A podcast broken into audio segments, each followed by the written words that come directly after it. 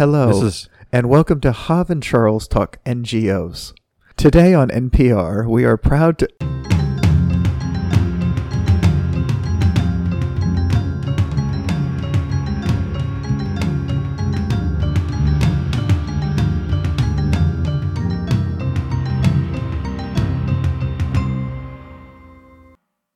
Hi there, and welcome to Hav and Charles Talk Comics Season 2, Episode 8. Today we're going to talk about Batgirl and X Factor. I'm talking kind of fast right now because we're starting early this morning.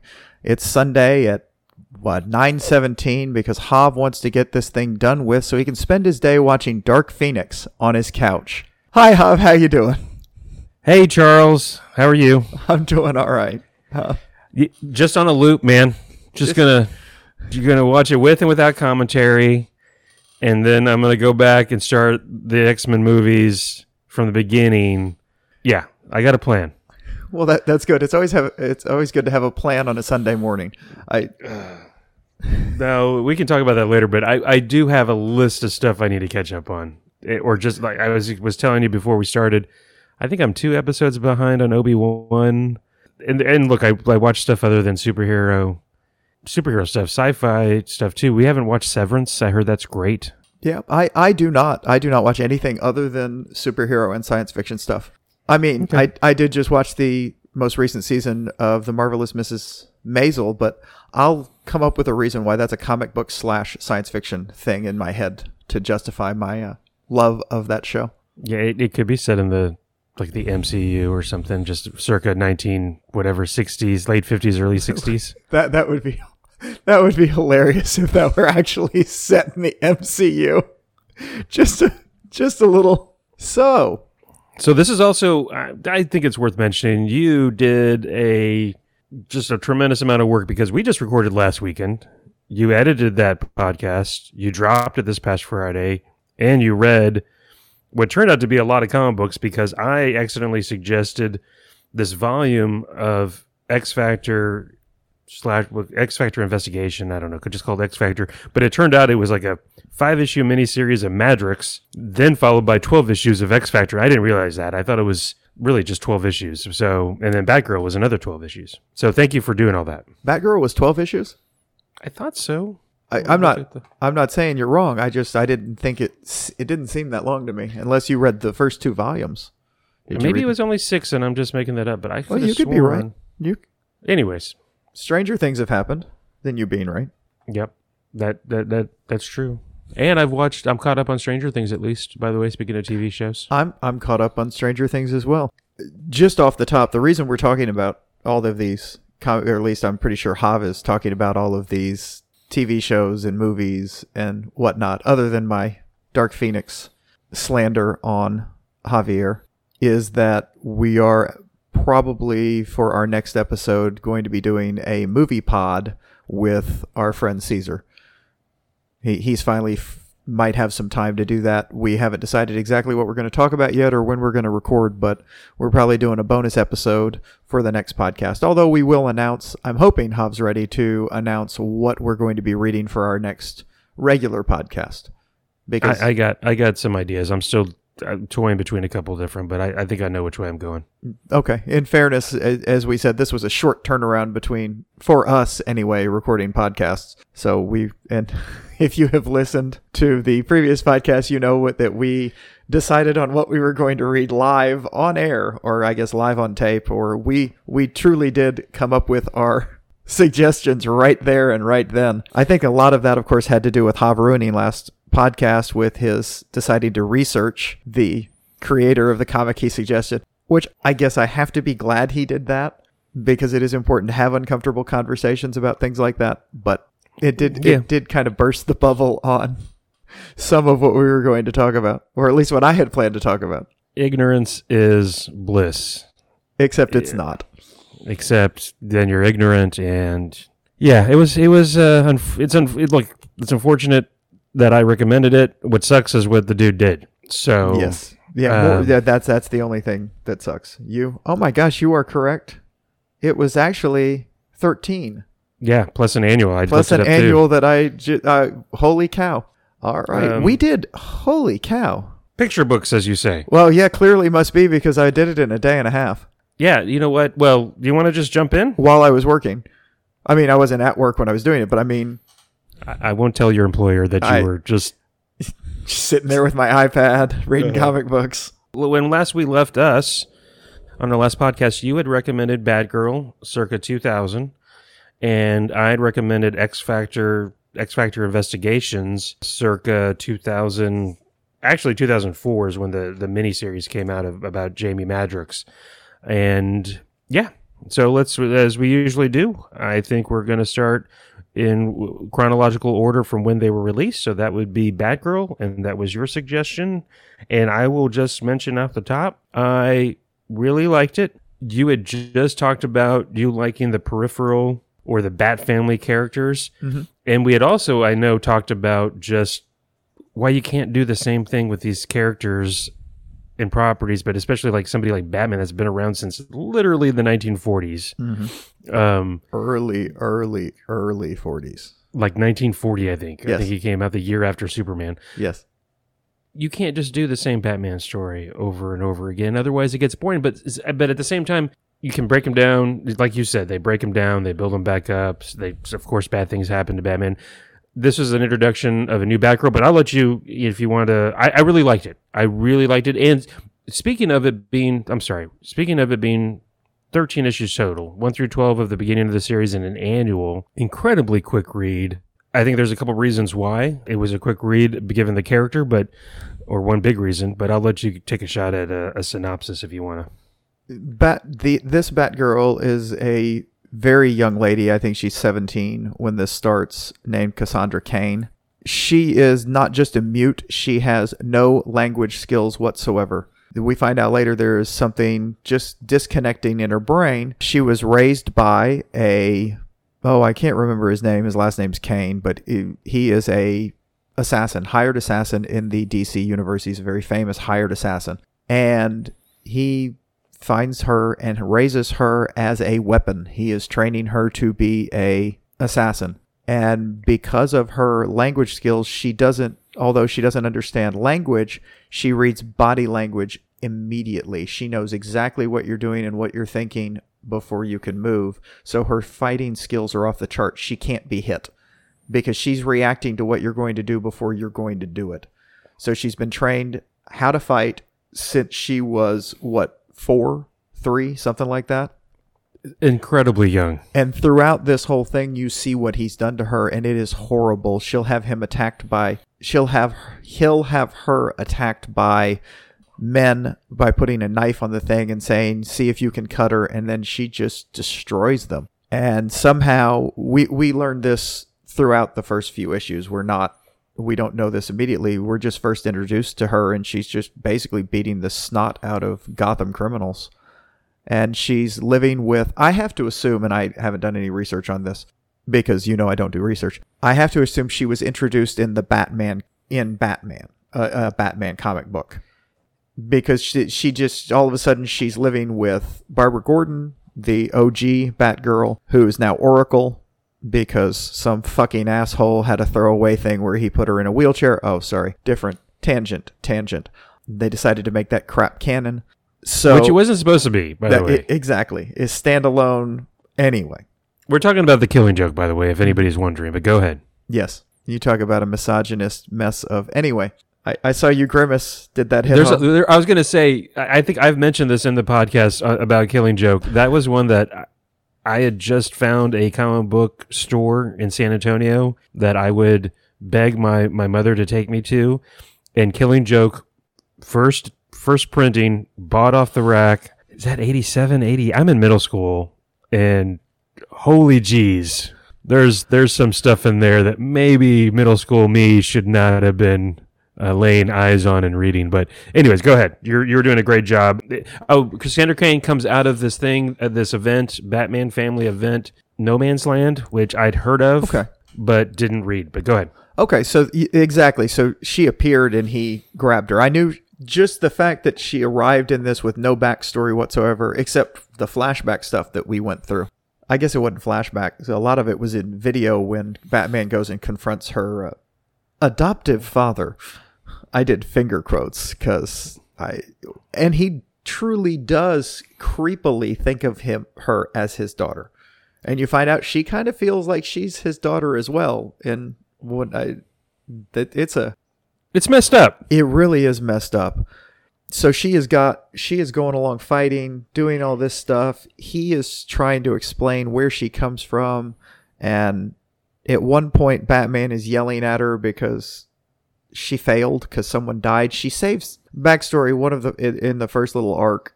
She sees a guy being attacked and he's it's really a beautiful story. Let me see if I get this right. He you see this man writing a letter to his wife basically about how he's going to die because he tried to do the right thing.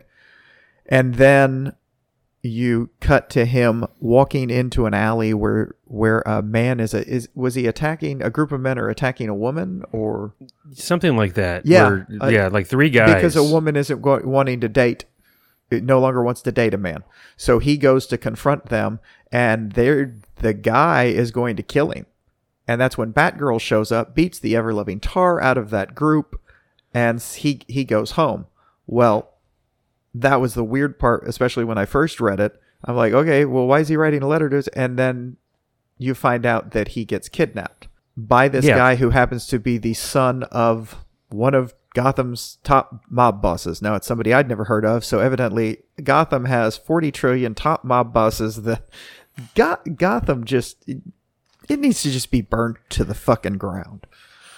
I sorry. it might have a crime problem.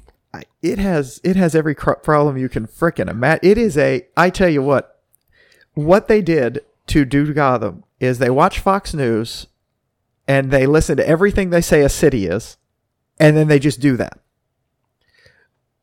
Sure. And well, you know what else I was thinking about with with as look, and I know people have gone on it. I'm just I'm half I'm joking, but people are going, to well, Bruce Wayne's a billionaire. He could spend the money and fix Gotham. But take that aside because that's stupid. It's comic book. With as many Bat family members as there are established and operating in Gotham, I mean, a plethora, I will say. Yes. You would think that maybe they would make a dent in the crime statistics, but I've got a, I got a feeling like it's either, you know, treading water or going the wrong direction. Yeah, it de- well, it depends on what the author of the time needs. Because sometimes it's better, sometimes it's worse. And every time you bring up the fact that people say, hey, they need to do this, I point out that there are many arcs where the Wayne Foundation is striving very hard to do all of the real things that alleviate crime. Right. And guess what? I don't think that's going to sell comic books when they're yeah, talking no, about that's hey, exactly right. Yeah. Yeah, would, let, let, let's look at the economic impacts of jobs programs and housing through a government versus a. Yeah. Sorry, I'm really going down. What's my paper going to be on? Which which is better, philanthropy or yeah. or government programs in order to alleviate And- poverty and crime? I mean- NGOs versus governmental, you know, non-governmental organizations, nonprofits versus governmental taxpayer-funded assistance programs. Let's let's let's let's do a comic book on that because that's going to freaking fly off the shelves. we're we're just we're just slowly morphing from well let's see recently we, we started out as a comic book podcast then we went to strictly star trek and now we're going to try to get on npr with our hello This is- and welcome to hav and charles talk ngos today on npr we are proud to all right so Yeah. Uh, no. Hey, a couple of things that I I, I jotted down while you were giving a, a very good synopsis of the. well, well I, I wanted to finish that little that little Go arc, ahead. arc really quick because when when we're doing when they're he gets grabbed and then she, she finds out he was grabbed and they're holding him at what used to be a prison or used to be a, a slaughterhouse or something it's on a little it's gotham gotham uh, they need to get rid of every old amusement park. They need to get rid of every old slaughterhouse prison that's just abandoned. If it's it's, an a, island Alcatraz type yeah, prison, I think. if it's just abandoned, you know, that's the Wayne Foundation. I think it could fix Gotham very simply just by razing all of those places. Buy them and raze them. They're they're clearly tax delinked. He could buy them for the tax money. He could raze them and then he could build. Well, now most of them are like haunted graveyards at this point because of what's happened. So maybe you just farm the land. I don't know. Make a park but they do not need all of these abandoned buildings. There should not be a housing problem in Gotham either based on the abandoned buildings throughout it. There's plenty. There's plenty of brick and mortar to go around. So he saves her. She say she breaks in, gets in, and is taking him out. And he has a he's written this letter that he's going to die to his wife. And then while she's escaping and she's saving him, he dies of his injuries. And Batman blames her because she failed. She didn't save his life, and that that's where the catalyst for him and Barbara Gordon going back and forth because Because Batman's a dick. Oh yeah, Batman is the biggest dick that has ever worn the worn a cowl. Well, I don't know about that, but he is the biggest dick in famous comic book characters. Like we we can't fail. He gives her the whole speech. Yeah. and I all that. Yeah. It, it it's ridiculous, and he also tells her she can just street level criminals. She can't touch a meta. Don't no superpowered individuals. Which, which I loved that because of later.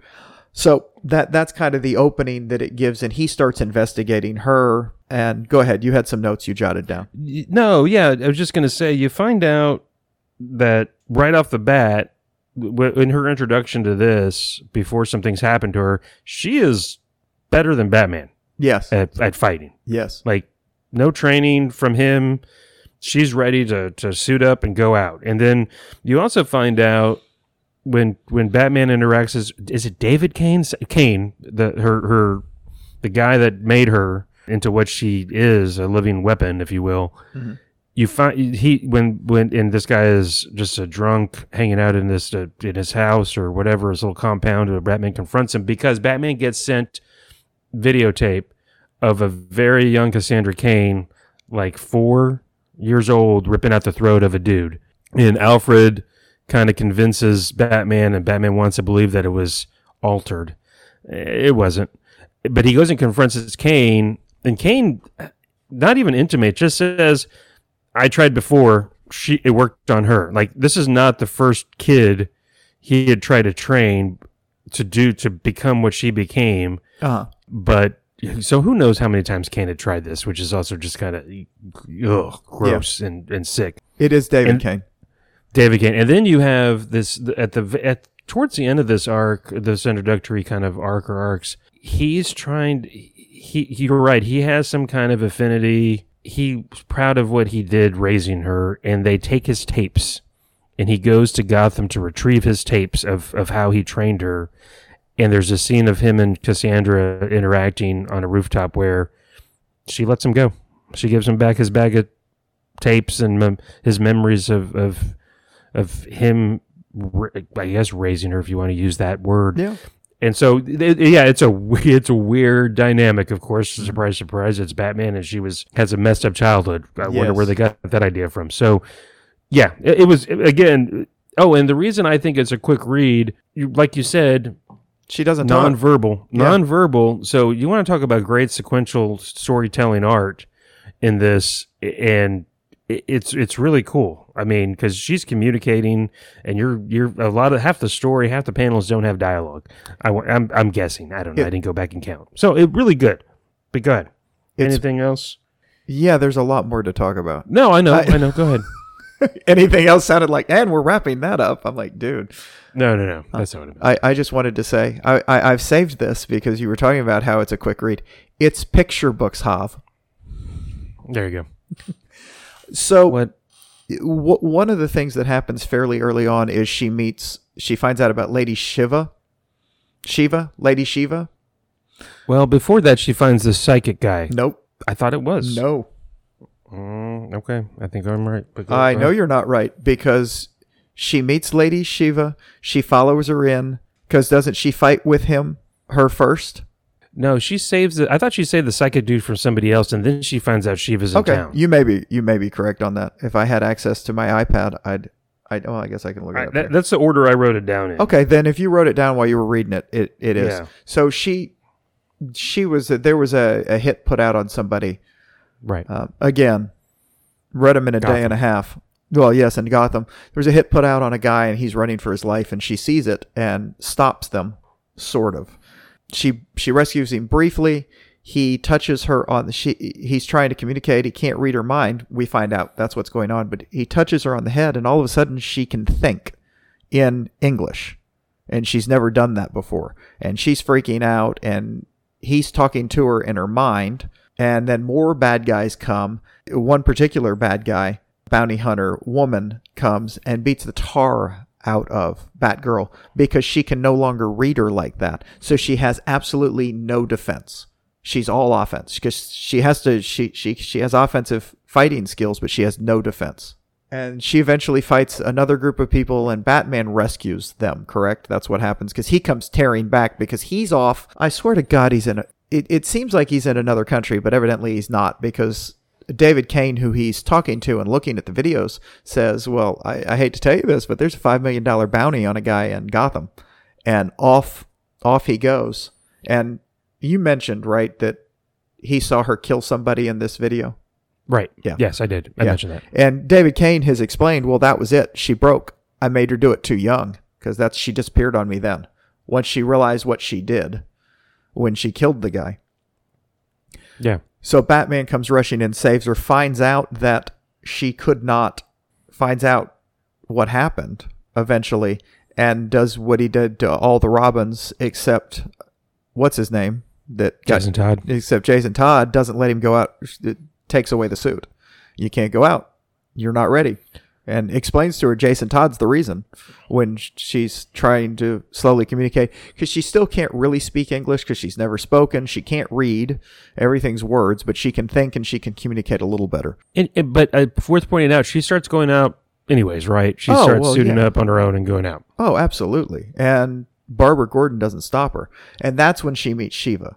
Or she Right. finds out. Does she find out about her first? And then So she finds out she's in town, and Shiva's apparently the. And I'd heard of Lady Shiva. Uh-huh. I want to say is how she was referred to back Yeah. when I first. yeah, it's Lady Shiva. she's in. She's just in town.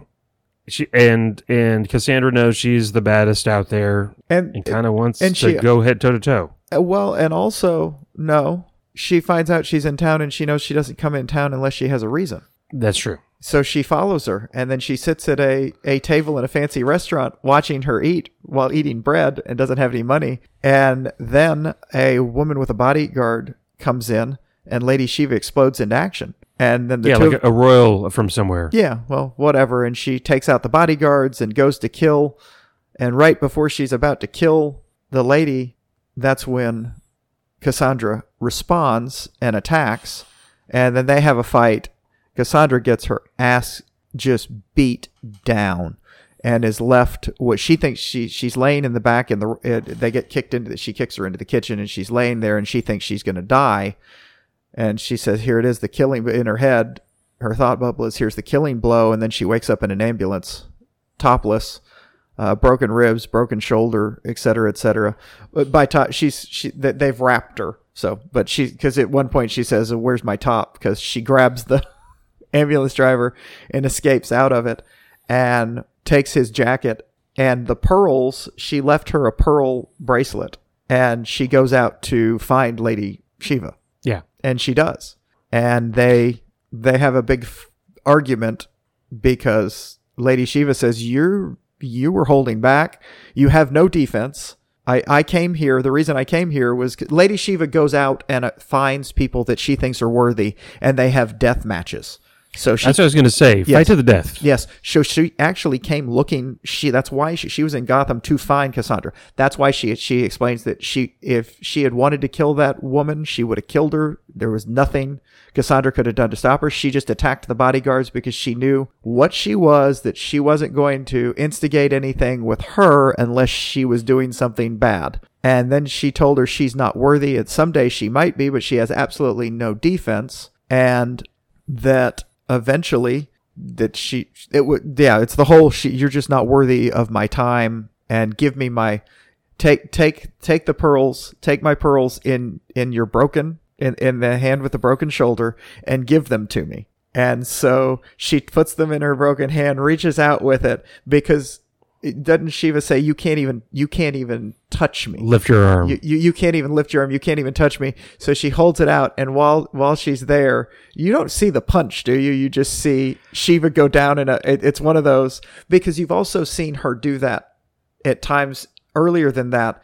You never you don't necessarily always see batgirl punch somebody. All you see is the the results. They do that so it's that that's how fast she is. So she was there and she she knocks her out, leaves the pearls. Kind of sucker punches her. Oh, completely sucker punches her. But you Yeah, know what? okay. I, later, when Shiva is being bitchy about it, that's bullshit. She got popped. She should have known better. She made her put it in a damn broken arm and wasn't ready to fuck it because you see the grimace of pain and the absolute sheer agony Cassandra is when she punched her with that broken arm. So when they're fighting to the death, when when Lady Shiva's fighting people to the death, do they like use like winter rules or like Greco Greco Roman wrestling rules to, to govern how they enter? No, I bet you. I'm gonna go venture that everything's on the table, sucker Yeah. punches, you know, fighting dirty. yes, it's they're, they're not they're not doing the Marquess of Queensberry rules. Uh, uh, yeah, there you go. The Queen's the Queen's boxing fisticuff rules from circa 1893. Yes. So I, I was amused by that. So she goes, she's she's laid up for a while. So time passes. She's back to training with who's it? What's it? Batman. And she finally asks him how long. And he goes, well, how long for what? How long until I can go? How, how long? And he says, no, I'm sorry. He, he says, how long? And he goes, a year. You'll be ready to, you'll be ready to wear the suit again in a year. And she looks at him. Yeah, maybe. And she looks at him, no, how long till I'm better than you? And he goes, 10 years. 10 years. And she does not like that. So she puts the word out to one of the things she found when she was fighting Lady Shiva was she does the same thing defensively. She reads as well as Cassandra did. She knew what Cassandra was going to do before Cassandra did it because she could read the body language. That's how she fights. So she gets in touch with Lady Shiva. She shows up and Lady Shiva attacks her, doesn't she? Yeah, Yeah, and I'm pretty sure. Yeah, yeah, nothing, nothing, and she's finally like, wait, wait, and she stops because Lady Lady Shiva's like, you're not worthy. You're still. I thought you were ready. It, you're not worthy. You're still. One of her other problems was she holds back. She said when they were fighting originally, there were multiple times where you had the you had an opportunity. Not that it would have worked, but the idea being not that it would have worked, but she didn't even try the killing blows or the maiming blows that she knows she can do. She just didn't try them. And so you have that. She explains to her that no, she sees what she can do, and she used to be able to do that, and she wants her to teach her. I don't. And, okay, so you, I read this right away after the last one. How is it that Cassandra goes back to her pre-meeting, her her pre-stat, her pre-meeting the psychic status? Is it is does Lady Shiva do that for her? Or how Yes. does that? I forget how the. Well, okay, that- that's, what I because they didn't show anything during that conversation. During that conversation, Lady Shiva tells her that she can she can give it back to her. She can make her know how to do that again. That's right. And the deal is But a year from there. A year Okay. from there, they are going to fight to the death, and she is not to hold back. And Cassandra pauses, and she's thinking, does she want to be perfect? The idea is, should I, can I be? I won't kill her because I don't kill. Because she's told her that I don't kill. Do I? Do I want to be perfect for a year, or do I want to maybe never be this and be dead because I won't kill her? And she decides to and basically and the she's they agree to it and then the next scene she's telling batman let's go again and then she whips batman's ass and she's back out on the street Yeah, it's the whole. She'd rather she'd rather be just for one year, you know, the best there ever was, Mm-hmm. than live a, I guess in her mind, a life of mediocrity. yeah And knows that she's not going to try to kill Lady Shiva in a year. She's going to die yeah when she confronts Lady D. But she'd rather do that than live the way she is at that time. Yeah. which is just kind of sad. And, and yeah, so you got that, of course, to build up to for gosh knows how many issues. Yeah, that now- that, that this is coming. well it, it's in volume two Okay. Oh, okay. Shoot. yeah that, that comes in well it's a year and a Okay. year later and a comic book is 12 issues if they're Well, doing have. monthly. I thought I'm- maybe they stretched that out. I, they they do and they don't, but it, it doesn't end up. So we I we left. There was a there was a scene when the guy that she was trying to rescue gets murdered. She sort of kills the guy that did it because Yeah. he he attacked him and or at least one of the and what she does is she's beating him ridiculously and Batman is watching it and then she hits him with a killing blow in the chest she stops his heart and Batman and she's counting or she's waiting and Batman is coming and she holds her hand up and tells him to stop and after a, a, a minute or two she she brings him back to life so he, she didn't really kill him but she if she hadn't then saved him. So she knows a technique to kill someone and bring them back. Which I could spoil some stuff, but that that was If it. you want to, Oh, you, you, you- you want? Uh, that's what Lady Shiva does to her Gotcha. at the end of the fight Okay. because they have a massive, massive fight, and then Lady Shiva kills her, but then brings her back. Interesting. Yeah, and I don't know. If, I don't know if it's the same blow, but it's the same. It's the same idea. It's a really good, and it it's foreshadowed like that, which I thought was great. I love I love it when, and and I don't know that I remembered since I've read I'd read all this before. I have read the second volume. I didn't when I read the second volume. I didn't necessarily put it together with what happened here. But now rereading the first volume, remembering what goes on in the second volume, I go, oh wait, there's some there's some little that that's one of the joys of rereading some of this stuff sometimes is you see this oh wow they were they were planting the seeds back here this is really good Yeah. foreshadowing or at least let's show you how this works just like when i watched last night i rewatched the first season uh, the first episode of the first season of the boys Oh, yeah. And the creepy invisible guy being in the bathroom in one of the scenes. And then later he was again in the bathroom or wandering around naked and he saw him plant the bug. So I'm like, oh, yeah, they brought that out there. So it wouldn't be weird that they discovered it, that he discovered it. We, we already know he was a creepy little pervert. yeah. So and then so that that all happens Eh, there's a there's a maybe one issue where little arc where there's a guy that's being let go from his job and it's sad and tough to watch and he goes to beg for his job back from his from him from his female boss They- he's escorted out then he's stalking her at her car on the street and cassandra's there cassandra's there mm-hmm. and intercedes and going back to what you said about Batman saying no supers, she's laying everything on this dude. And I'm confused for a second because I'm like, why cannot, what, what's going on? It turns out this guy's super powered doesn't know it. and doesn't, he doesn't know it. Yes. She doesn't know it. He kills the lady and, Well, he, he tries to kill himself and can't. and then he tries to kill himself and it doesn't work because he's, you know, he's one of those guys that can't be killed and, and, you know, bullets don't hurt him. So I, it was, it was, just a I'm gonna say weird. It, it was just a little self-contained thing in the middle of all this other stuff, which of course they had to move on from the the Lady Shiva thing. But it made me think of some imposter syndrome stuff because this guy at the end is saying how he never fit. That his boss knew that he couldn't do the job, and every day that he could be there was a gift, and she took it away from him, and he just goes off the rails. Well- uh, so yeah. Yeah, t- typical male. Well, not everybody goes Oh, kills know, their boss I when know, they're fired. I know, I know. I that was a, Yeah, I know. That was a horrible.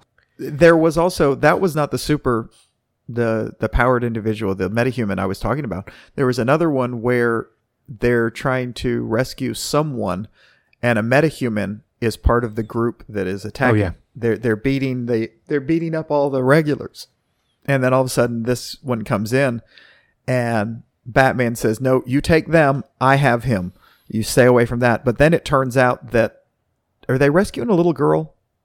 I don't remember now. They're you- rescuing a little girl. It has about. to be a Yeah. little girl. And he t- says, "You take her, rescue her," and then it turns out that the guy comes after her, and she beats him because he can't lay a hand on her. I mean, that's the that's the thing. She just can't. He, he can't. So she's able to take on a meta that can't touch her, and I think she draws him in front of a train and gets him hit by a train. It was- Yeah. it was it was a good scene showing how adept she is because of, when she has that ability, she's an amazing fighter. I I can spoil something else to you later Okay, fine. because this is later later on. You learn that she's actually Lady Shiva's daughter. I, I was going to ask about that because of their, you know, what they have in common. Yes. And Well, Lady Shiva also mentions that she that the coloring she reminds her of her. She she said some stuff about that. Uh, The, Yeah. the way you move the, it reminds me of you. So yeah, she's actually the daughter of Lady Shiva. okay. And really well done. I, I did enjoy it. Oh, the, the last arc is the young Indian, like this country India Indian That was juvenile just a, yeah, that was just a weird. That was just a weird little story. I, it was enjoyable, but it was just it was just yeah. it was kind of completely different from all this, except we're dealing with orphans. So, so I guess okay, now I'm combining themes, getting it a little more. But it was about a Indian, as you were saying, from India, Child actor. child actor who disappears, Uh, he had. Uh, we find out he was an untouchable, and basically someone didn't like the fact that he was going to be this super famous because we find that out because his parents are hiding out. They they don't have servants, and they they are using his money that he gave them to live nicely, but they're still untouchables, and they find out this guy killed him. But the person helping them along the way is a special effects actor. I got a big when it first started. I was like, "Oh my god, they're doing a whole Mysterio thing because it's just they." But it it's an actual actor. But it turns out they're a shapeshifter, and Yeah. most of that story was about their background. and an untouchable. And, an- when the- yes, yes, and an untouchable. So it was it was a really it honestly it was a great great story, but it just seemed just this huge different the- swing. It was just it was just weird on that. Do you think that was the annual? I, I, well. I think it was at least one or two or three issues, and maybe it ended in the annual. I'm not sure. Uh, they don't because- they don't tend to end an arc in an annual. No, I, I, don't, I don't know. I- It was maybe it was just the one issue in the annual. That that was if there's any criticism I have. Look, it was really well done. I, I, we haven't mentioned it yet. The writing was done by Kelly Puckett and Scott Peterson. The art, at least at the beginning, was by Damian Scott and Robert Campanella. And then at the very end, Chuck Dixon, it looks like, takes over. Longtime Nightwing writer from back in the day takes over on the on the book. If if I had one criticism of this whole thing is it is a little and look, it's issue to issue, so you know, kind of good that you can pick it up and just start a comic from from that issue. The the one where the superpowered guy gets fired from his job, that little arc is just kind of there and then gone, and then and you don't. I don't know if later on in this series you ever we ever encounter that dude again. I That don't- superpower. I don't uh, remember. and then the one about the Indian child actor is just kind of stark and and there. And then if I feel like they're done with it, I don't know if they go back and the shapeshifters ever revisited either. Which again happens. It was just it, it didn't it didn't seem to be contributing to the overall arc of of Cassandra Cain. I, maybe it did, and I just didn't pick up on it. That's the way comic books used to be. They didn't used to do arcs. They used to do just every issue was a standalone kind of thing, episodic. It was like it was like old old TV episode. Each one was its own individual episode. The season didn't have an overarching arc to it, even so. It was just this, this, this, this, and you could pretty much watch any single one. Like Star Trek, the original series. Exactly. Exactly. Right. That's every everything was like that. So comic books were like that, and I have noticed that a lot of the Bat Family comic books will do that. When I've read some of the other stuff, they will sometimes they just have, hey, let's just have this issue, which is again, it's not that bad because you can really you can really get into what's going on on that issue. Uh, you can do a really good short story in it without having to worry about hey how is this going to expand how is this going to affect the rest of it and and i think it works really well but That's a I, good. That's a very good point. I i do i really did like as i said last pod when when i brought this up i really do like this comic because it i like the character i was very upset when they did when they did rebirth or one of the rebirths and they got rid of her and this isn't canon anymore which is fine but they they're doing different things with her and i haven't read those and i need to because i love this character I, I would like to see what they've they, they've done differently with her, but this in particular, uh, this is a great character to me. Oh, really? See, um, and I didn't know that that they. God, you know.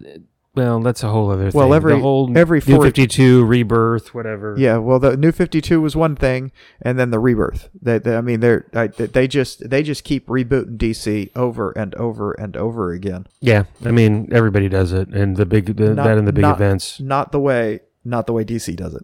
We're It's still go-to. That's their go-to I, thing, I man. understand, but we are still in the same continuity of the 616 as we have been from the beginning. Weird things happen, but they've happened. Now the the characters have recovered from them, sometimes in ways that they shouldn't have recovered from them because good god, you died. D- Anyway, Yeah, so and we'll get into that that that you died uh, in, in our, X Factor. in X Factor. Yeah, that was great. Oh, Okay, that was awful. We we disagree. Well, the on- way she deals with yeah, it. that's that's just which is actually not an illogical way to deal with it in the in a I get it and I love that Peter David did that. Anyway, we're way we we've totally jumped to the next, which is fine. Yeah. I was gonna say, do you want to, or Yeah, is there any? Do you have any other notes on on Bat um, Bat Girl? Oh, I, I do have one note because Julie always points this out because this drives her crazy. Although in this instance, I think you said Cassandra. Cassandra, do you say Cassandra or Cassandra? I I which go back and forth. which part of Charles does not pronounce things correctly have you not understood? I've, I think I've mentioned this on every podcast we've done. My lovely wife, sometimes she does watch stuff with me, and w- when we were watching Supergirl, she points out Supergirl is not a girl; she's an adult woman. Why isn't she Superwoman? And it drives her insane. Now, in this instance, I think Cassandra, at least at the start, is seventeen. So you know, pass on that. But I, that's just one of the things. And I was like, you know what, you're right. And I remember it being a big deal when Invisible Girl started being referred to and called Invisible Woman. Uh-huh. Eh, but that was until the freaking 80s. Uh, so, anyways, I, th- that's my one last note that I wanted to throw out there. Yes. Yes. Batgirl was developed for the television show in the 60s, and she was Batgirl, even though the young lady that played her was well in her 20s. Well, maybe maybe not well in her 20s, but I mean, she was not a girl. Cassandra Cain is a girl. Barbara Gordon in the comic books when she starts was a girl. Uh, they they have from a long time had a Batwoman character who is a Yeah. woman. Unfortunately, they age out, but they still keep the they still keep the thing. Supergirl when she first arrives is actually a teenager. Back way when, yeah. Yeah, I think it back way when show. it yeah. in the show they honest to God should have renamed it. They didn't, and they had that whole speech from what's her name, Ally McBeal's character. oh, yeah. Gant, Grant. Yeah. Uh, with something Grant. Yes. She she says, "Well, what's wrong?" Because she's confronted by Kara, who goes, "Well, what's wrong with being a girl? I'm a girl. I do." And it- it's just it's like, okay, yeah, but it, it, it was nice. It was you trying to defend it, and the reason she was Supergirl is because that was the name of the character that was established a long, long, long time ago. So we're not changing that name, and and we'll say that it's okay to be a girl. What's so that Hop- actress's name again that Hop- played the Grant character? Ally McBeal. That's that's a character from another. You okay? You're cracking yourself up again. I love it when you crack yourself up. You just yeah. Calista Flockhart is that, her is- name? That is correct. Every time I see her, I do think of Alan McBeal because I did watch that back in the day when I was in law school mm-hmm. or, or so. And I always think of that weird dancing baby thing. And it just creeps me the you know what out. So, uh, because that was just weird. Anyways, that, I don't know. That tangent. I'm going to start sending uh, you gifs of that. Oh, I just, I Or- just asked or- for that one. Or if you want to, I'll send you GIFs. Okay, sure. I say, I say GIFs. hard G, I think. And I, who cares? I, I don't. I don't. I think the G is silent. Just ifs. It's ifs. Uh, eh, okay. Well, so that was eh, look, Batgirl, great. And then I suggested we read what was called X Factor as the first volume of Hoopla. Ended up being this limited series called Madrox about Jamie Madrox, the multiple man, that then led into a 12 issue run of X Factor, X Factor investigations. It was my suggestion. I suggested it because I read it back in the day. And I don't know how far I got into this run, which is a very long run. Peter David, apparently, the writer, Is doesn't awesome. do short does is awesome, but doesn't do short stints on books. No, well, no, you, you don't. You don't hire him to do a short stint on books. You hire him to do a deep dive full of awesomeness. And, he, he had a long, he did a long run on Incredible Hulk, which is really good. If way not way before this, but before this, well, I want to say in the '90s, firmly in the '90s. But anyways, I, so as my suggestion, Peter David, the writer, I'm curious. I, I think I already know wh- what you think, or let's let's go. I loved it. I absolutely loved it. And you told me pre-show chatter that you kind of figured I would like it because it is noir and they call it noir. Madrox talks about it being noir. He talks about not it, it opens he is he has an agency. He has a detective agency called wait for it triple x investigations and i immediately i immediately thought about the sex investigators from preacher Oh, there you go. I mean, I was like, "Oh, what, what? And then the jokes happened because his friends in it kept saying, "What sounds like you're investigating the pornographic industry?" And I'm like, "No, it sounds like I." I mean, the jokes just it's like really triple X investigations. That that's awesome. You didn't think that through. Yeah, exactly. And and to, to explain Madrox, Madrox is um, the multiple man. He Correct. if you hit him, he he becomes a duplicate. And the more Which you they call dupes. they call dupes. And the more you hit him, the more dupes you have. And each one is him, but as you find out throughout this, there are there are more distilled aspects of his personality. It's almost like he's breaking off. And we learn in this episode that uh that he I half did that on purpose because I realized what I was going to say, and I was just like, screw it. I know you did. So That's why he- I half-assed the chicken. Yes, he he he wants to do all these things, but he doesn't. He doesn't do much, but he's been sending duplicates out to learn how to learn how to do everything he wants to do. One of the things that we find is he bring because when this first really we realize this is a Shaolin monk comes into his office Yeah. and then he enters him. Or reabsorbs his duplicate. I said what I said. I know you did. He Uh, keeps yeah, he keeps putting men inside him. you keep on finding out that J- Jamie, the, the the primary Jamie Madrox, multiple man, is incredibly indecisive, Yes. like paralyzing. So, and then you're right when when he when he splits off dupes. It seems like from from this rereading this first couple arcs, it's when whatever he's kind of thinking about or focused on at the time that the dupe, you know, it comes into existence is what they kind of their kind of thing is. Maybe Yes. I don't know. Well, it, it, it that has something to do with it. Yes, they they definitely when he's thinking about something.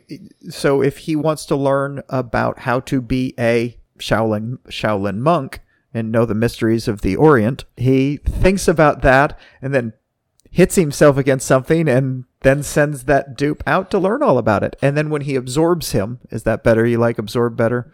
Sure. Okay. I, I prefer when okay when he he then downloads the man inside him and, Right. and gets all of all of his knowledge. And it takes some time. It disorients him. Matter of fact when the not a femme fatale but a girl Friday appears originally in Madrox he's old friend of his shows up he's Yeah. kind of loopy because sometimes when it does it and he seems drunk and she thinks he's drunk and it's not he hadn't had a thing to drink but we find out also later if he absorbs a dupe that's drunk he's then drunk because the dupes when he's he's hit they appear wearing exactly what he's wearing holding what exactly what he's holding. If he's handcuffed, they're handcuffed. if he's handcuffed they're handcuffed. It's it's it's kind of funny. I the, the whole Um, idea. no, it's actually take. This is what's awesome about writers like Peter David, I, and I think I'm going to give him a lot of obviously a lot of credit. Taking a character like Jamie Madrox that really up until this point I want to say very B list D list X Men character, and then just thinking thinking it through like okay let's let's let's take a deep dive on Jamie Madrox. What can we do with this and laying all the groundwork that you can see this is going to go on for a while because there are so many little things laid out in these first turns out i think it was a five issue miniseries and then 12 issues for the start of x factor. But there's a lot laid out. Well, especially since once we get through the five issues, which basically what happens, this whole thing is a very noir thing because he has a dupe show up and die. That's been stabbed. That's been stabbed. And he absorbs him, right? Yeah, Right, he absorbs him he- before he dies, but he can't re- he can't really get all of the things because of the I think because of the trauma, but he's got some ideas in his head. He knows he has to go to Chicago and there's a woman and there's a woman because it's it's noir. There's always a woman. Well, it, he- it is. it's and so this- great him making all the jokes Yes, this fu- this this original Madrox arc is just a pure noir movie with Yeah. with with a little more jokes in it. I mean, femme fatale, you should have seen it coming, kind of thing, because it turns out the woman is the bad guy uh, that he had actually his dupe had actually married. Correct? yeah yeah, his- they're married But it he married this woman whose husband who, whose fiance is one of the top mob bosses in Chicago. like you do Yeah. So it, it, it was it was just great. So so it, the whole the whole thing ends up that he comes to kill the mob boss. I loved this by the way. He shoots him in the head and- with well we, we don't know we, we oh yeah we don't know go ahead yeah, I, I I was building, but with a with a paintball gun. So so there's a bullet. It looks like a red paintball thing, and he collapses. The guy gets it. Well, you'll also he gets it, and then she turns into this. What was she? She's just a spider person thing yeah. It was it was disturbing, but then the mob boss kills kills her because he realized what Madrox did. He wasn't coming to kill him. He was coming to do that. And I loved the I loved the end because the mob boss is pointing a gun at him, and he says something along the lines of, "I just did you a favor, and this is how you repay somebody who does you a favor." And and the mob boss looks at him and goes, "Yeah, a lot of the time." And he's Yeah. like, "He's like, all right, get the fuck out of here." it's just Yeah. okay.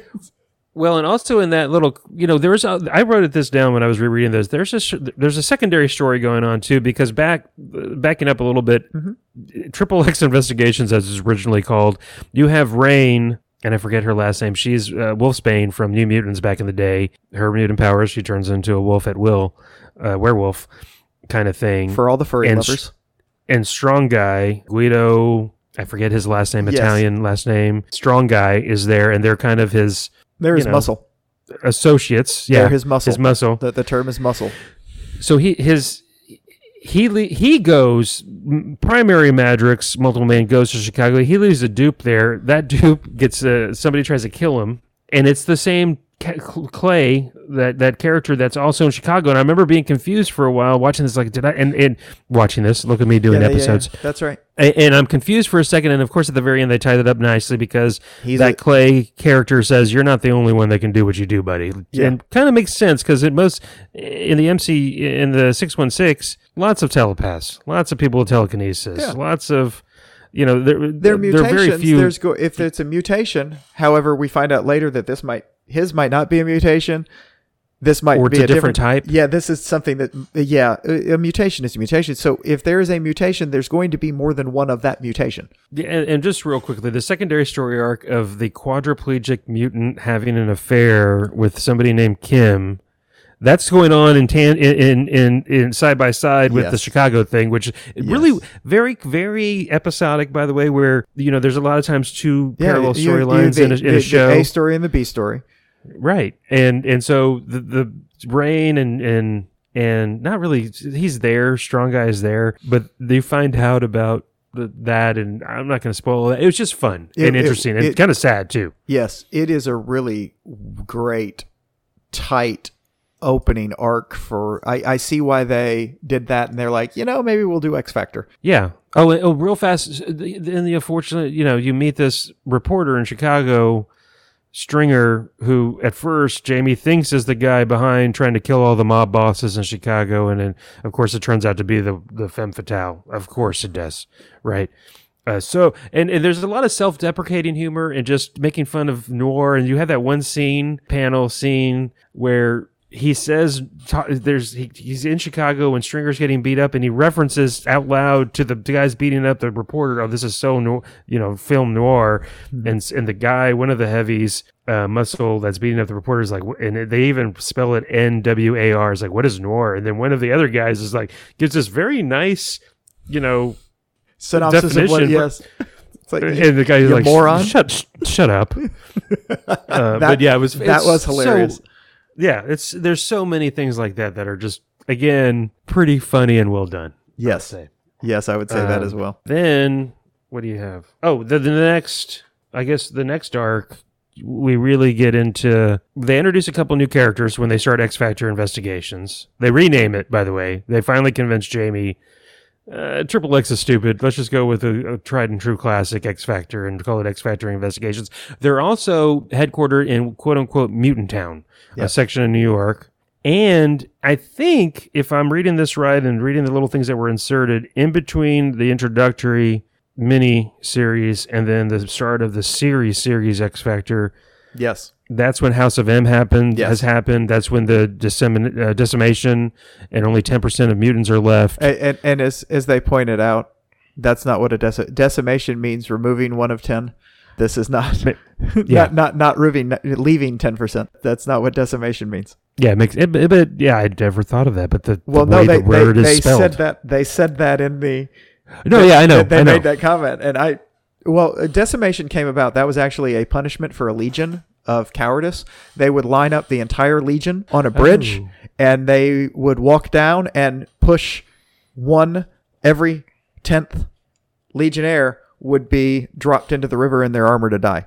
Okay, That's decimation. It, it was a pun. It was a legion punishment. harsh. Yes. Oh, so the so uh, that's when we so the House of M has happened, and You know, all the, you know, famously, although not widely known at this point, that's when Wanda Maximoff, Scarlet Witch, alt, you know, reality altering powers Yes. that she has, even in the six one six, first makes a, a world where mutants are are dominant, and then to fix that goes no more mutants, but doesn't kill, doesn't eliminate all the mutants, ta- doesn't make them cease to exist, just takes away the vast majority of mutants' powers, and then you got X Factor dealing with the aftermath, at least in Mutant Town and around them, and you also get introduced to Teresa, which is Siren. Which is Banshee, the former X, the, the X Men's daughter that has the you know Sonic Scream thing, and you get what's her name, Monet Saint Croix, who I had never heard of before, but is incredibly powered. Yeah, I, I would like, like a I would like a power list on her because she seems to be able to fly and be bulletproof and Strong. be rich. And she's the Psychic. I, I learned later she was the daughter. Yeah, she's psychic. She's the daughter of an ambassador, so she travels in shishi circles. I don't think that that doesn't come up in this volume, but I, reading volume Yeah. two, I I learned some of this stuff. Yeah, no, it's just it's like wait, what the hell? So Yeah, and then you're introduced to Richter, who was also from back in the 80s. His power was, you know, being able to make the earth move, and he's lost his powers, and Yes. he's dealing with that. And you're introduced to him thinking about ending it all. And Jamie sends one of his dupes that he thinks is going to help him. And the dupe is doing a really good job of talk, literally talking him off the ledge, and then just pushes him off the ledge because that dupe is actually an ass that thinks, you know what? What is He's- the point of anything? he's no that dupe explained it. He Yeah, he does. He is the person that does all the things you think but don't do in Jamie. He is, and they say it because it's a comic book. He is the X Factor. That's right. You're absolutely right. You're absolutely right. And the and the series starts. God, I think it's the very first you know pages of the series. Teresa's with a client because it's X Factor Investigations that's turning over some documents that gets killed. And and Siren T- Teresa tracks them down and sit and, and this person that just killed their client that was going to turn over some stuff on what you find out to be Singularity Investigations mm-hmm. instead of this person being taken prisoner or you know apprehended by siren kills herself in the middle of the street and that's where this starts and it's kind of shocking that it's right after richter i should say The person yeah. kills themselves. the, so this person kills victoria the client in the in the little bar remember Yes. Yes. okay and then Yes. drives off siren pursues is about to apprehend her mm-hmm.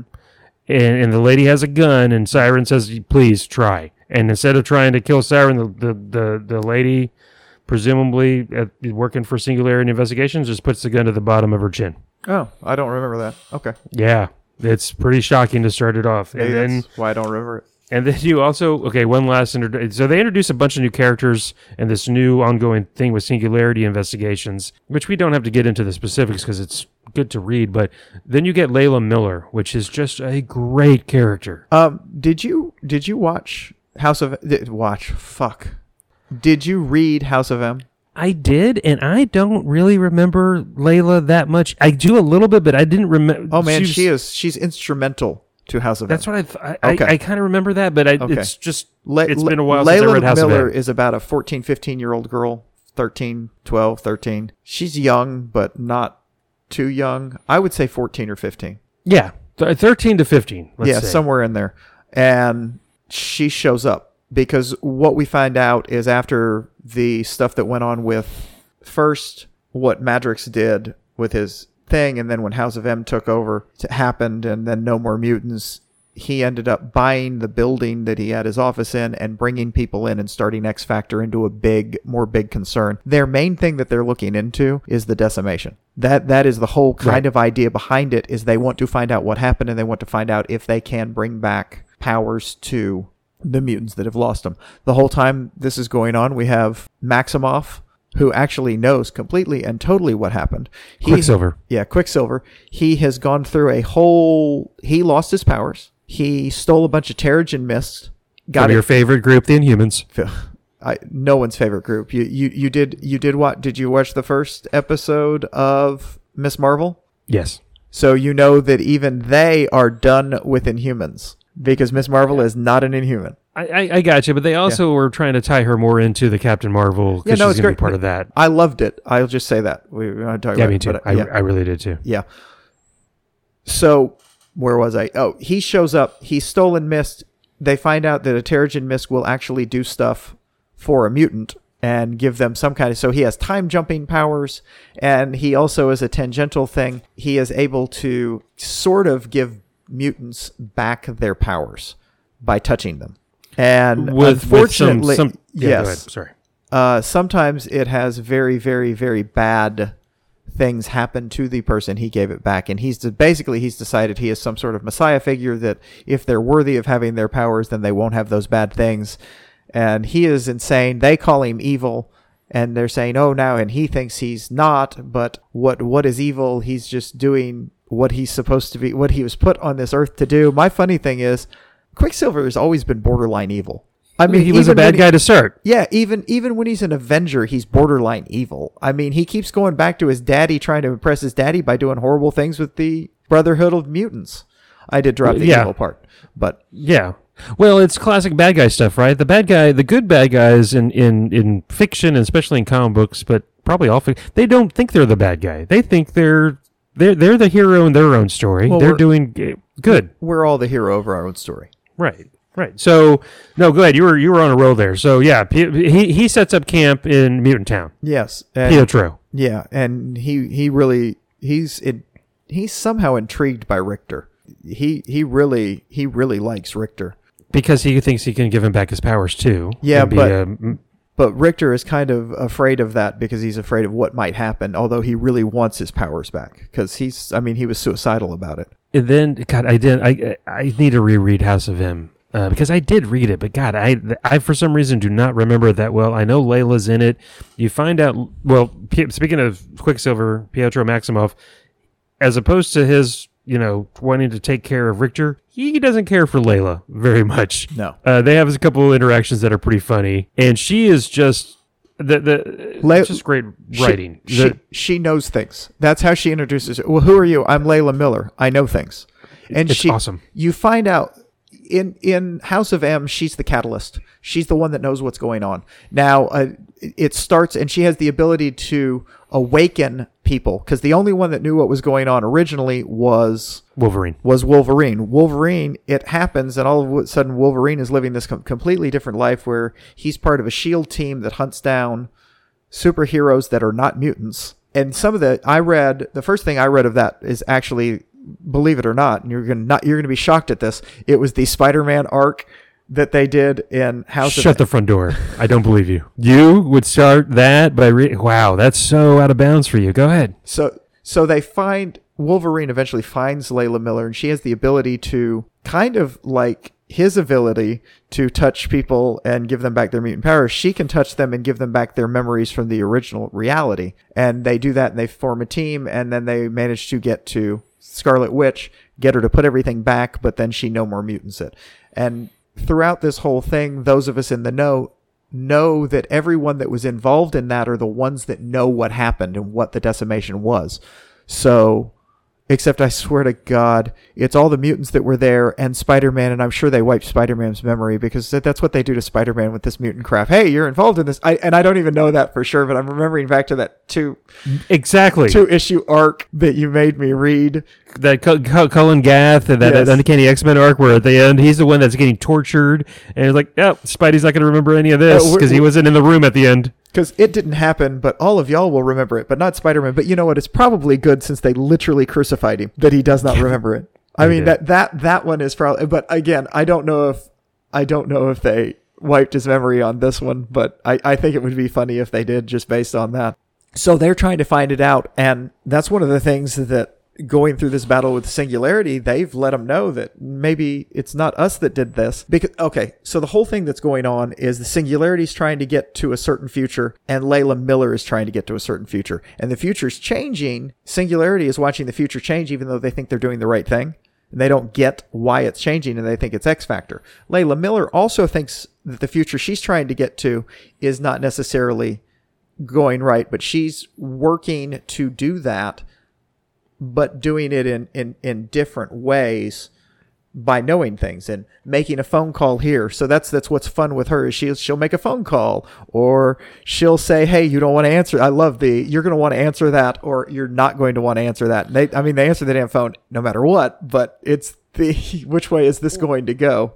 Well, then the whole weight on Layla is interesting and kind of monumental and, and probably a lot for a young teenage person to deal with because there's one point where remember Siren Teresa gets clubbed and then is taken hostage by that one crazy dude in the theater and everybody kind of points out, "Hey, Layla, uh, do you know that was going to happen?" And she's like, "It had to happen." Yeah, But she let it happen. I didn't I didn't know exactly what happened, but yes, I I knew something Bad. bad was going to happen. I do. I, I am amused by the her telling Madrox on more than one occasion that they're going to be married. Um, Yep. And at one point, she tells she, something comes up, and she says, "Well, no, I'm saving myself for our, our wedding night." No, because well, because at some point the, during all this arc, the the superhero registration act happens and the Civil War is happening. Yes. the original Civil War in the comics, Cap versus Iron Man, and of course, not of course, it takes a little while, but Jamie Madrox and X Factor's against it. He makes his big public statement. He celebrates. And then the next, this is kind of jumping ahead a little bit, but it's a funny, it's funny, you know, No, set of pages because he is drunk. He's bumped into a couple things apparently. I think one dupe slept with Siren and one dupe slept with Monet Saint Croix. Or he, uh, what? Hey, uh, well, late because I kept reading. Or the same I dupe? kept nope. Go ahead. All right. So he and now he thinks because we, we, we he talks about the at one point about the the whole sex thing, and he he thinks both he's had an enormous amount of sex and very little sex because memory works. He memor he remembers everything that the dupes have done. So a lot of the dupes go out and have sex, and then he remembers it, and he doesn't know if he had it or they had it. So it's a it's a weird thing. He thinks what happened is he got drunk. That happened. He thinks he had sex with one, and the dupe had sex with the other. At other times, he thinks maybe the he had more than one dupe that both had. But so, and, and there's more to this. The volume two opens up with everyone talking to Samson, the Doc Samson. Doc Samson, the psychologist in the 616 for superheroes. So it's and they get into all of this thing and quite frankly it's it's so much fun. I, I'm going to keep reading it later today. Anyway, beyond the Yeah. point. So yeah, the but the the I'm saving myself for Our our wedding- wedding. and he's night. like, and he's like, "Geez, Louise, come on, You're- you're, you're- 13. yeah. Cre- that would who would that not? I mean, I guess there's some people that wouldn't Yeah, creep out, settle but down, but that's that- creepy. it was creepy when she keeps saying things like that. Yes. And I'm reading it going, "Oh no. No, no, no." That's Well, and the singular, so the singularity investigations people. There's a guy named Trip. is it I Trip forget his first name. No, the the, the, no, the guy's I'm lead sorry. is that was a I, I apologize. That was that's a character from Powers, Trip Hammer. Oh, okay, okay, sorry. That's all right. I was having a, It's Trip. I forget Trip something. Anyways, but you find out that the, that the leader of Singularity Investigations is incredibly old and lives in multiple time space at the same time. Right now, there's three of them in in action, and one's very very old, and it's cool and weird. And I'm not gonna. I don't necessarily want to try to explain it all because Peter David is a great writer and does a very good job of it. But but it's it's it's really cool and funky, and you find out Jamie Madrox's or Jamie Madrox's origin, and that that much like this trip guy, Jamie had his powers from birth. from birth. They talk about the fact that when the when the doctor slapped his butt when he came out, that's when his he first had a duplicate, which is not generally how mutants. You know, Yeah. mutants it's in adolescence and That's right. puberty and all that. So he's he, he right off the bat he's he's a different type of mutant, if in fact that's what he is, and it's kind of it's so cool. it it it was cool. It, it was it was really interesting. It just it's really an amazing comic. Like I said, I'm already reading the next volume. I've got the second volume of Batgirl queued up to read because Nice. we we did good with this set. I I Yeah. would highly recommend everybody get Hoopla and read these comic books. They, they were both. Uh, thank you for uh, liking. I, I'm I'm not. Thank you. I, I'm glad you liked my recommendation. Oh, I, no, I, no, no, I, I- I thought of you, and I had this in my back pocket for a while. Okay, okay. You you, you want to know how good this was? I'm irritated I hadn't read it before and I didn't suggest it to you. Ooh.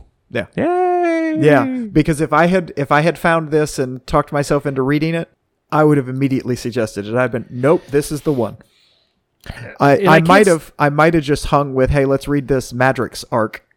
I'm Yeah, glad we I read mean, the rest was- of it, but it's just it was a good lord. Okay, we have a five day turnaround. Yeah. No, we had a seven. We had a seven day turnaround, but I, It was a lot. I was like, oh man, I, I legitimately read all of this in about a day and a half Yeah, because me, me too. because I was well. I mean, Thursday night I didn't get as much reading done as I wanted because it was we had to watch the insurrection Yeah. stuff. I watched that. Yeah, so that was that was two hours sunk. Then there was then there were finals games on. I mean, it was a busy week. Yeah, and I actually oh, watched oh, an Oh, NBA yeah. Finals game on Monday night. Oh yeah, Monday then, night. Then there was the editing of the podcast that I was doing as well. Oh, I yeah, that's right. I did. I did get that done pretty. I just hammered my way through it. I think on Wednesday. I finished it Wednesday because I knew Thursday I had a two-hour chunk that I was going to watch. Obviously, of the January 6th hearing. So I know. I this is this is boring for our listeners. Well, and, and just to, and I'm not trying to rush this and wrap it up, No. but a couple other, a couple other things I, I noted. I there's also the end arc with that pro, that professor Dr. Buchanan. That's sad, and you know you find out Guido's been brainwashed. Oh, that You was that right there. So That's probably what they're dealing with with Doc Samson. I don't remember, That- but I remember there's got to be something. Guido Guido is Guido is definitely dealing with that. So Guido is removed. They the, a guy a, a psychologist that works for the Singularity people sends his wife away. He goes to meet them and he tells them he has all of the information they need on him on on Singularity and it he's taken it and it's in his box Safety Sa- deposit box at a safety bank. deposit box at a bank, and Guido's taking him there. He gets a phone call and he talks for a second, and then he murders the guy. Then he shows back And and, it- yeah, No, they very clearly it's it's a great reference. They say they Manchurian candidated him, or they did a Manchurian Yeah, Manchu- that- Manchurian candidate on it, where it's just on a, on a dime. yeah. When when they when they figure it out, they they realize he was brainwashed. It, he was quote hypnotized, but he was brainwashed, and it's terrible. Uh, speaking of that, he is he does talk to Doc Samson about that, and Doc Samson he because he, he says you know what uh, Guido tells a story about when he was a kid he saw a hypnotist and the he talked to the being the kid that wanted to know things he talked to the hypnotist after the birthday party and he he said and the hypnotist said well you can't make somebody do something that they don't want to do and he's telling Doc Ooh. Samson that, and Doc Doc says, "Well, yeah, that's sort of true. However, what you had happen to you was more like brainwashing. You you had no control over that, and you have to. Basically, the idea is you have to forgive yourself. So he and Wolf Girl, what's her name? Wolfsbane Rahne is how I said. R A H N Yeah, E. that's that's right. Yeah, sure. There is a scene in volume two where they go to see the the wife of the man he killed, and they explain to her what happened because they're about to find that because now they know all the they they they removed all the stuff from him. He's okay, and he also knows what happened to the body, so they anonymously tipped it. He wants to turn himself into the police. Guido wants to turn himself in. He did it. He wants to turn himself in. So they tell her this story, and then she tells him that it is not his fault. It was the people of Singularity that did that, and that him rotting in a cell doesn't help anybody ever. And that she for, she forgives him, but there's nothing to forgive because he basically because he didn't do it. And it is it's one of those moments in comics where you're like, oh my gosh. And the whole time, also the great part of this, one of the great parts of this arc is this volume two, which you sh- uh, have you read that? I, I, you know what? I read a lot of this run Okay, back when it you came sh- out, but I need to reread. it. I'm going to keep on should- rereading. because because the, Doc Samson is telling Madrox things that he should do, and they are going superbly badly when he does. Whereas Oh, I don't No, I don't know if he told he told Guido to go tell her and it worked out well, but I just loved that that it, it, the, the dichotomy of one guy doing something hard and it turning out wonderful, and the other guy doing something hard and it does not go well in any way whatsoever. Awesome. Well, speaking of Mrs. Buchanan, the the, the widow now of Uh-huh. the, the the you know brainwashed Guido killed her husband. Speaking of Layla Miller, the way they save her, Layla calls all these pizza places Oh, that's right. and causes a four way intersection wreck between four pizza trucks that stops the van she's being transported in. So that I forget if it's Rahne or who it is that goes and rescues her, or, or, Uh-huh. or Banshee, or or, Yeah. or Monet. But I, I just love that. That she, oh, she's you see her calling, you see her calling, and then the the, the guys in the van that are that have kidnapped uh, Mrs. Buchanan, the the wife the wife of the scientist or whatever. They're like, oh, there's you hear this crazy? There's a four way there, there's a four four pizza delivery guys get into a wreck in this intersection. We're stuck here for for an hour, and yeah, it's just great. Now there's little things like that. Oh. the other thing that's really well done in this is there's obviously a lot of other stuff going on in the greater 616 or that has happened previously that's having ramifications on the series and i feel like peter david at least in maybe the little inserts or throughout the series you're dealing with house of m. You're dealing with the superhero registration act. They even talk about at one point in one of the little inserts sometime around here is when deadly genesis happened where you find out that there was another team of mutants vulcan darwin a couple others that were the first try at a new team of, of X-Men after the original lineup that die presumably but really didn't.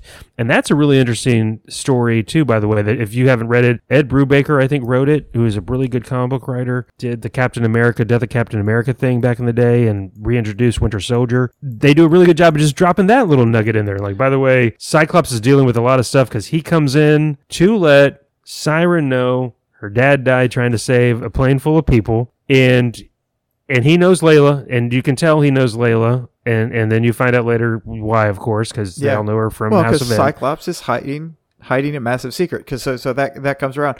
But that was what we were talking about earlier. yeah, go Uh, ahead. Si- yeah. Siren refuses to believe her dad's dead. Or if he is, no big deal. Well, You yeah, know, he's coming back. Well, Who i- has- as it goes on, sometimes she's like, "Oh no, he's just he's just put he's just doing it on purpose to to make people think that, and he'll be back." And I'm not going to waste my grief on this. I mean, it is full on fucking denial. Just it's not even it's not even. I can't believe this. I can't believe this. No, it's not. He ain't dead. He's or if he is dead, he's coming back. I mean, come on. Well, and you know, speaking of, if you're going to live in this universe, in this reality where lots of people die and lots of people, it doesn't stick. Yeah. It- death it- it- death does not stick. I mean, just talk to Ben Riley. Good God, that dude. You don't know who Ben Yeah. Riley is, do you? Uh, no, you're you're Superman. I mean, you're Superman. You're Spider Man guy, Ben Riley. Okay. All right. I was just checking. It was a Yeah, or Jean Grey, or uh, you know, there's I, I'm I'm blanking, but it, it happens a lot in comic books. Surprise, surprise, people die and they don't say dead. Shoot, uh, Bucky Barnes, uh, for example. except he Uh, didn't die. Well, but you thought he did. You know what I mean? I mean, Uh, Captain you thought he did. Did you see? Captain did you see the body? Cap- that's what I'm saying. You don't see the body, you don't die. I mean, Captain America, you saw the body, but ha ha ha, he was he had already been kidnapped by Skrulls, which we shall never speak of again. And he takes he takes responsibility for the Civil War thing. It's like, wait a minute, but he was a Skrull when he did the Civil War thing, because then they killed him, and then or did they kidnap him? Did they kidnap him? When did they kidnap him? How long had he been a Skrull? Maybe he was a Skrull for a short time. We don't know these things. Ooh, maybe that's what it is. Maybe he did do the Civil War stuff, and because it was very cap like and then they they grabbed him out later right before he was assassinated they had just replaced him oh man anyway sorry No, that's fine. No, it, no. So I really enjoyed Siren, Teresa, Terry, whatever they, you know, she, she goes by many names. I just really liked her, like, like, cause, cause everybody's like kind of bracing for her finding out, and she just comes as like, uh, everybody's, you know, on pins and needles, and she's like, "Hey, y'all want to do uh, Chinese tonight? What are we thinking?" yeah And and they're like, uh, You're- "Your dad just," died." she's like, "Yeah, no big, no Yeah. big whoop."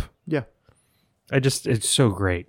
I really like Peter David. I'd forgotten how much I like this run. And like I said, I don't think I've it's it's a fairly long run of issues. I forget exactly because they renumber it in the middle at some point. They go back to the original X Factor numbering mm, fast and it throws everything up. But it's I want to say a hundred plus issues all right of a run that in, that he that he does on this with a bunch of different artists that I'm not going to try to because they change up artists for the, the look stays pretty consistent but the artists change even in this from Madrox to X Factor and this X Factor run there's a, a few different artists but the the the noir type take of the art is is similar throughout I feel like the kind of dark shaded stuff Ryan Sook is is first on X Factor as the artist. Maybe he is on most of it. Never mind. My, oh no, then it changes to Dennis Calero and Ryan. So Ryan Sook keeps on doing the covers. Then you got Renato Arlem and Roy Allan Martinez doing art. So yeah, it, it, the artist, art, the artists doing the actual pencils and, and inks changes a few times, but the look I think says stays pretty consistent, which is cool. yeah no the art is great it works really well for noir uh if you notice it's a it's a lot like the art in both jessica jones and in stumptown it is the same kind of we're going to darken everything everything's going to be dark we're going to we're, we're going to make the characters instead of comic booky looking characters we're just definitely going to make them look they don't it's not picture realistic but it's more like what a person looks like Yeah, Uh, and and Hawkeye, uh, Hawkeye, very similar yeah. to Hawkeye. Yeah. Exactly. One of the I I did love to, talking about the indecision of Madrox. There was a one of the dupes is talking about the fact that the Madrox Prime indecision he mentions because he is always wearing the same outfit. He says he has a closet full of the same clothes so he never has to decide on what to wear. And sure enough, he is almost always in this and it it's like a costume, but it's it's a t-shirt with just this little multi it's like a number of like things on it that are the same thing over and over again in a pattern. So to that's because he, yeah, He doesn't want to make decisions, man. no, he he's he's very very incapable of making decisions. He avoids it at all costs. He Uh, is my spirit animal. there, I mean, I remember. I made me think. Of, I grew up. This sounds so snooty. I went to Catholic school, private Catholic school, but we wore a uniform. And I remember, in hindsight, because then I went to public high school and having to figure out what to wear. I remember thinking uh, it was kind of nice not having to think about that. Yeah, about having to you know pick out something different every day or be worried about oh did i wear this earlier this week? Because i wouldn't think about that. I, I had a rotation of t-shirts i would just wear because i really didn't give a you know uh, didn't care. But anyway Yeah. so yeah that was that was funny because you can just i can just pick i don't know that we see it but i can just picture his closet of like 10 or his drawer of just Mm-hmm. you know stack of t-shirts of all the same thing and, and pants. Uh, any other big takeaways from this that you want to hit on before we kind of move on or start wrapping up, Mister Mister Herring? no, that's that's about that's about all I had to say about it. Like I said, I really really liked it. I'm going to keep reading it. It's great. Yeah, It I, i'm glad you. I'm glad you liked it. Oh, the one other thing I just noticed on my that I kind of put a star next to. You find out that the Infinity, you know, they want mutants not to come back, and they were working working on a new legacy virus Mm-hmm. that would either kill all the mutants that were depowered, something bad, and Yeah. you find out that's another string that they're going to tug on Yeah. later on. So, anyways, but no, I'm glad you liked it. I really liked uh, Batgirl, and I, I, if we're wrapping up, I did want to make and just let everybody know that listen, last time, you know, our friend uh, James had emailed and asked for suggestions. I went ahead even before the last podcast dropped. I texted him Charles, and he immediately went out and bought Unbeatable Squirrel Girl, Miss Marvel. Moon Girl uh, and Devil Dinosaur. He, he I, I don't think I'm oversharing. He said Moon Girl was a little bit too too much for her, but she loves Miss Marvel Okay. like the like she, there's a there's a one for kids that they I don't know if it's for kids, but she just just totally into Miss Marvel. He's Mar- I think Marvel's reading amazing. Yeah. Yeah, and and they've already watched the Disney Plus first episode of Ms. Marvel, so I thought that was pretty cool. That's awesome. I know they don't censor things in their household, but she probably shouldn't listen to our podcast. I don't think she's gonna listen. I think she would get so bored so fast. Well, yes. And, So, I'm and not- I I'm not afraid of that I, I happening. probably drop way too many f bombs in this thing. For yeah, yeah. All right. So, so any ideas of what you're going to suggest we read next time, well, sir? but before we do that, you mentioned Oh, okay. that we that that he had emailed us, and we do have an Oh. email. no, no, no, no, no, no. We have an email address that people can email us. Oh. Settle down. We don't have a new email. Oh. I know. Wah wah. Yeah, I, I apologize. I didn't I didn't mean to pull you off sides on that, but it's fun when it happens anyway. Uh, Yeah. that was more my fault. Hav and Charles Talk Comics at gmail.com. Hav and Charles Talk Comics at gmail.com is our email address. Please send us an email. Hav gets very excited. I do. Which and is then awesome. the webs the website is Hav and Charles. And Hav, I guess people should know JAV, Hav, short for Javier. JAV and spelled out Charles.com is the website. Has everything. Way to email us, the podcasts that have dropped, etc. etc. That- Uh, my is- my my Twitter handle is Hav Gonzo Tweets. Charles's is Herring Red Real. Yeah, I did it. Uh, that's uh, Charles's Twitter. The, the podcast Twitter handle run by the unpaid intern is J and spelled out C Talk Comics. And yeah, there you go. So the whole Um, format, which we didn't introduce at the front, is bla- glaringly obvious, and I'm not going to go over it again. So I do know. I, sorry, I do know what I I do know what I want to suggest. Do you know what you want to suggest? I do. Okay, go for it. I'm gonna change it up, but going back to the '80s. See, I knew you were. We- I see. I honest to God had a joke prepped right there in my head as we were leading in, I was going to say he has done so well, even though we had a little kerfuffle with the last one. The actual comic was really good, and then this one he knocked it out of the park with with X Factor. So he's going to probably suggest something like Infinity Gauntlet. No, it- re- it's on more. It's it's on Marvel Unlimited though. It's not on Hoopla. That's okay. I have Marvel Unlimited. It, I know you do. It, it goes back. It's it's the '80s Fantastic Four. I think it's Fantastic Four versus X Men, and it's post Mutant Massacre is when this is set, and it's only four issues. So I was going to also read just because it's it's. I think chronologically came out right after, soon after that. There's also a X Men versus Avengers from back in the '80s. That's just kind of a fun read. But I, for for our official suggestion, just fantastic. It's only four issues each, but Fantastic Four versus X Men, four issue limited series back in the day. Okay. Well, I will say since we're probably going to have a lot longer between this podcast and next podcast, we we might we might be able to read both the Fantastic X Men and then X Men versus Avengers. Uh, that's a short. Is that a short arc too? Four issues. They're Four both four issue limited series. Okay, so we could. uh, Well, the problem with those is, are there aren't there? I'm a completionist when it comes to an event. So They're pretty self-contained. are they okay? Because if you if you were to say, "Hey, we need to read Civil War," I'd look at that and go, "Dude, do you know how many?" Co-? You, you're like, "No, it's like a it's like a short arc. It's the Civil War arc," and I'm like, "No, no, you don't get the whole thing unless you read every single Civil War tie-in."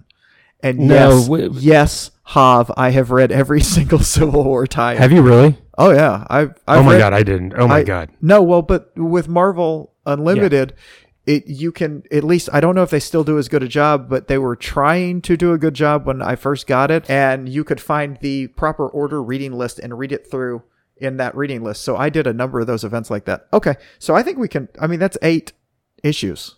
We can read eight issues, And I was just going to mention back compare in, and contrast how god awful these kind of events are. Gosh darn it! No, and and look, they're not. They are the Fantastic Four versus X Men is definitely coming off of Mutant Massacre, but it's not. I, it, they get, of course, back the way they write comics, they give you an. You could have read this as standalone. These I gotcha. Are, it, it, not like these current events where you. Ha I don't know that you could. ha. I've read What? Mutant Massacre. I know you have because we did it here. But I'm just saying, I, I feel like I, look, I haven't read these since then. I just again finally remember, so we'll see. Okay. I also wanted, if you don't mind, there are some suggestions that I will be making in the near future, Okay. and I'm just going to lay those out. Catwoman by Ed Brubaker is going to be coming down here soon, Okay. and the Snagglepuss limited se- uh, uh, series that came out. At least there's the first six issues are available on Hoopla. So just FYI. Okay. But for for now, let's do Fantastic Four versus X Men and X Men versus Avengers from the 1980s. Hold on a second. I am not finding it real quick. I want to make sure I have the right name of it. I want to do the Runaways, except I'm now I'm wondering if that's the correct. It's a Marvel comic. Yeah, there's there was a comic called Runaways. Okay. not the band from the late 70s. Yeah, well, because I looked it up on Hoopla. I'm going to have to search on Hoopla. I'm pretty sure it's on there, but if it's not, it's on Marvel Unlimited. I loved it when I originally read it. They made a show that, eh. I, I, think liked I- the first. I liked the first season, but it wasn't as good as the comic, and they've gone back and forth with it. It, it is it is a legit when I, it is a really good comic. I I really liked it. I think the arc is fun. Uh, that uh, actually it, that could be another one for James's daughter at some point. It because it's about kids and it's a little. No. I, feel, I feel I read a little bit of it back way when. okay, well, yeah, you're, yeah, it, it may be a little too adult. I was going to say I think it's a little, too, but maybe not. I don't, I know. don't know. Well, we'll we'll talk about it. We'll talk about it on our next episode, and uh, Okay. we, we we can go over that. But I really I really liked that. So Okay, Runaways it is. And we also have been talking about doing a special episode Yeah. of uh, some movies and maybe some TV, and we got to figure out what exactly because there is a plethora of stuff that's come out, yes, movie and TV wise, since the last in, time. in particular, we're going to be talking about no matter what Spider-Man, Spider-Man, Spider-Man, because that yes, that, No that was the, that was the that was the plan after we saw it many moons ago, and I have not watched it since. Hav wanted to see if Caesar could record this morning after I'd read 700 pages of comic books in the last day and a half. He texted me last night or yesterday after uh, yesterday morning, I think, after Caesar had said, "Hey, I'm open in the next couple of weeks in the evening." He's like, "You know, maybe we should we should get Caesar on here tomorrow morning and we'll do. I'm like, dude, no. He said evening. Yeah, you're right. I just I was so No, excited that. Caesar's finally I- able to, you know, schedule wise, you know, squeezes into his very busy schedule. Yeah. And- That I was like, oh, let's just get him now. Let's. Yeah. I'll, I'll do it. I'll drop what I'm doing right now. except except like I said, and I don't. I, I honestly, I'm not joking when I say about 700 pages of comics. No, it was. It, it was legitimately uh, at least 500. So if I'm Yeah. exaggerating, it was a there was a lot of comics I read in the last. And considering I'm a chunk through the next volume of X Factor, I've really been reading a lot of comics. Well, which, here- here's by the- the way, Oh, good. I love. Go ahead. Don't get me wrong. Yeah. I'm not complaining about reading a bunch of comics. I was just like, hey, I just read all of this. That's a lot of information. Let's go ahead and talk about it. Let's not wait three more weeks to have the podcast that I already prepped for. No, I Ish. got you. No, and and look, I, I, for sure Spider Man, and I know that's your that's your Whoopi, and which I appreciate and I like. I would also like to hear us all talk about Eternals because I think that would be fun. But that would mean I Uh, should have to, because I'm planning on watching. I, I was thinking about that today. I'm like, I that would mean I would have to watch Eternals again. I was, I- you don't have okay if you feel Oh, like you have to rewatch it. I've watched it one time, and that was that was months. I mean, good lord, when did it come out? I watched it in the theater. Yeah, it's been a little bit. Just the list, and I love making lists, as you know. There's Spider Man, Eternals, The Batman, Dark Phoenix, The Suicide Squad, Peacemaker, WandaVision, Doctor Strange, Moon Knight, The Boys, and I and I I love just dropping in Dark Phoenix in the middle of all that. Uh, You you, Um, you love it, and it's okay. I, I'm going to finish it one of these days. I actually, I actually was thinking about for my birthday's coming up in August. I might invite you and Caesar over to watch Dark Phoenix with me. because you hate us. I, I bought the DVD. Are I'm you just going to tell you. Are you I'm not joking. serious? Oh my! it was like Lord. four dollars. You overpaid. Uh, probably. Um, Oh and that's not to mention all the others. There's so much to watch out there. Obi Wan's out right now. Strange New Worlds, Orville, non sci-fi stuff, uh, Uh, or comic booky. Peaky Blinders, I love. Another comic book thing, Locke and Key, that was based on a comic book I didn't know. Apparently, is really good. And like I said, there's Severance. I want to watch Severance on Apple TV. So much good stuff. I feel like Burgess Meredith at the end of that Twilight Zone episode, where you know the nuclear holocaust has happened, and he's he's got all his books, and he's like, oh, finally, there's enough time for all this. Like, there's just not enough time to read comic books and watch all of the stuff that's out there Oh, oh. that I want to watch. I, I don't. I hope you don't break your glasses. Well, uh, thankfully, knock on wood, nu- uh, nuclear holocaust hasn't happened. So if I did break my glasses, I could get them fixed.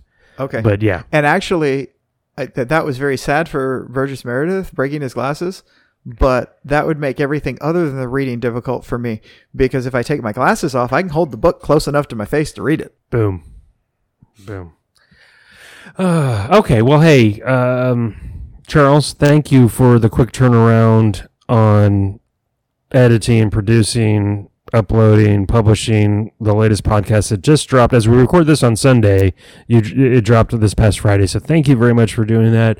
As always, thank you very much for doing the podcast with me. I enjoy this immensely. I do too. Thank you very much for doing it with me. Thank you to all our listeners. And I hope you enjoyed this podcast and I hope you enjoy the next one as well. Thanks everybody for listening. Bye. Bye.